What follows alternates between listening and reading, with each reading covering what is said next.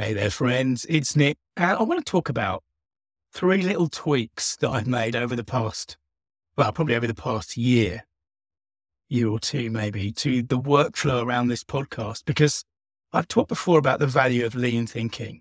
And if you remember, the, the kind of the crux of lean thinking is that we, we focus on the things that add value, the work that we do that, add, that adds value.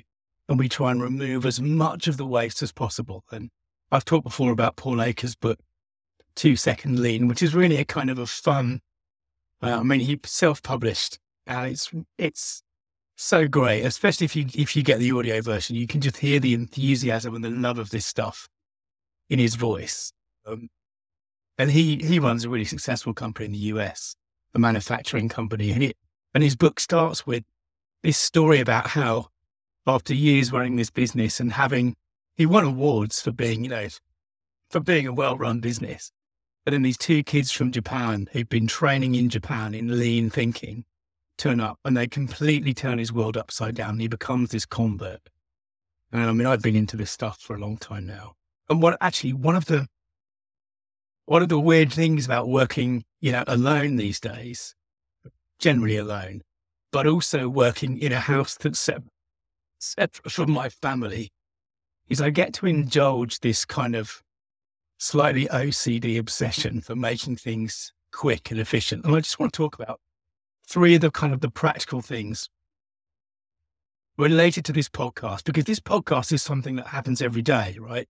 And however amateurish you might think it is, however first drafty it is, it could be a lot worse, of course. And what I'm, I, I think the thing is, if it takes longer than 15 minutes for me to do this every day, it would be a problem. So consequently, you know, if, if the podcast is taking a long time to do, I get quite grumpy because I've always got other stuff to do. I've got other jobs. I've also, you know, got a life. And what I've done over the past, whatever it is, three years now, is try to make this as efficient a process as possible. So you know, right now, you may disagree, but right now I'm standing up, I'm talking, I'm, I'm creating my podcast. That's a value driven activity. You know, that's creating value of it. and of an uncertain amount, maybe, but it's creating value. It's not all the stuff like setting up microphones or editing or uploading to the cloud or sitting here twiddling my thumbs thinking about what to say. It's none of that stuff because I want the podcast to be done and dusted in 15 minutes or less, ideally, every day. So I just want to talk about three practical things that I've done because I think it gives you an idea of how little things can make a difference, especially if, if they are on an activity you're going to be doing regularly, right? So I've talked about some of these before, maybe, but it's worth worth getting into. I have an idea button on my phone I am using shortcuts on my iPhone to. I've effectively got a button on my home screen. If I click the button, it automatically records what I say, turns it into text, and then adds it to the document. I use Bear on the phone and iPad and Mac, an application called Bear, which is just a text. Essentially, it's a it's a posh text editor, and it automatically takes that idea that I've just spoken and puts it into that document. So I never have to worry about capturing anything. All I have to do is literally press the button on my phone and I know that, that this thing is going to be in the document when I get there. And of course, part of the the process, I've talked about this before, that could take a really long time is if I didn't know what I was going to say when I when I stood up here.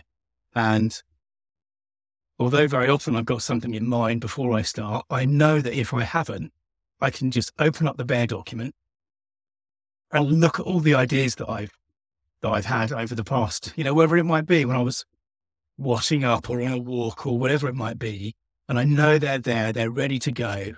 Very often, I can just get on with actually talking, creating kind of value. This, this is an example of one of those ideas, right? Um, and I mentioned a moment ago, Bear. Well, I now use essentially I use three apps to create the podcast. I use well, Bear is the idea kind of store. If I don't have an idea, I usually do, but it's there. It's open. I use Descript to record, and Descript is essentially it's a, an, an AI based recording sort of system. I pay annually for it. And it's allowed me to do away with all the kind of the complicated mics in the setup. I don't have to have that clutter on my desk because Descript will run what I record through an algorithm. Uh, I mean, the, the MacBook Pro mic's pretty good, but Descript will give it a fuller kind of sound and it will do that automatically for me. That's the second app.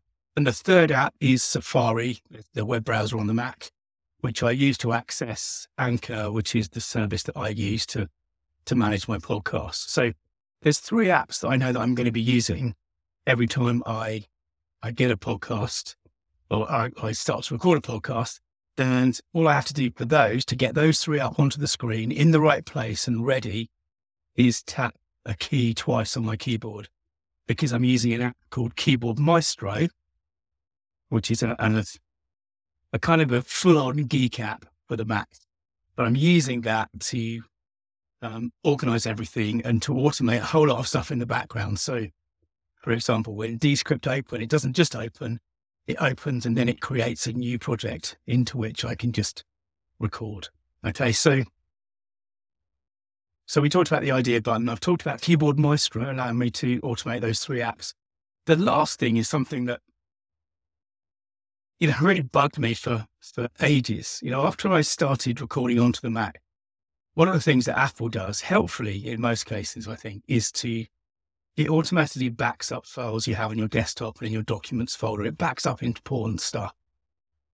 But where we live in this sort of semi-rural environment on the mm. outskirts of Winchester, our internet's not so great. You know, if we're if we're lucky and the pigeons are really pegging it, we we might get 15 megabytes you know, much, much less than, than either of my children who are living away at the moment. And there's a problem because you know, imagine I'm recording, I'm recording a sound file that's maybe, I don't know, 15 or 20 megabytes. The moment that I save that, what was happening was Apple was trying to upload it to to the cloud. And I don't know whether you know, but if you're if you're on a, uh, a service like the one that we're on, trying to upload something, I mean, uploading is much, much, much slower than downloading. And also, it blocks anything downloading. So I was in this weird situation where I was kind of, I was stuck. The process was stuck because Descript wants to upload and then download a file. I want to upload a file to Anchor, but I was also, every time I was also uploading it to, to Apple's iCloud. So one of the things I did for that, which is really simple, but it's made a massive difference, is created a folder on the hard drive of the Mac outside of Apple's helpful, friendly uploading, which is called NoSync. So whenever I save a podcast from Descript, it goes into the NoSync folder where I can immediately upload it to Anchor without without Anchor and iCloud fighting over the the paltry bandwidth we have out here in the country. So again, because I'm doing this every day, it might only be saving me, I don't know, say, say this stuff saves me five minutes every day. That's still over half an hour a week. I do this seven days a week. Over half, so that's 25 hours. Even those three little things, 25 hours over a year. Well, that's a day. So, and you imagine then if you take this kind of thinking and apply it to a lot of different activities, the things that you do a lot, whether it's making a cup of coffee or whatever it is, you know. And I get really, get really obsessed about this stuff.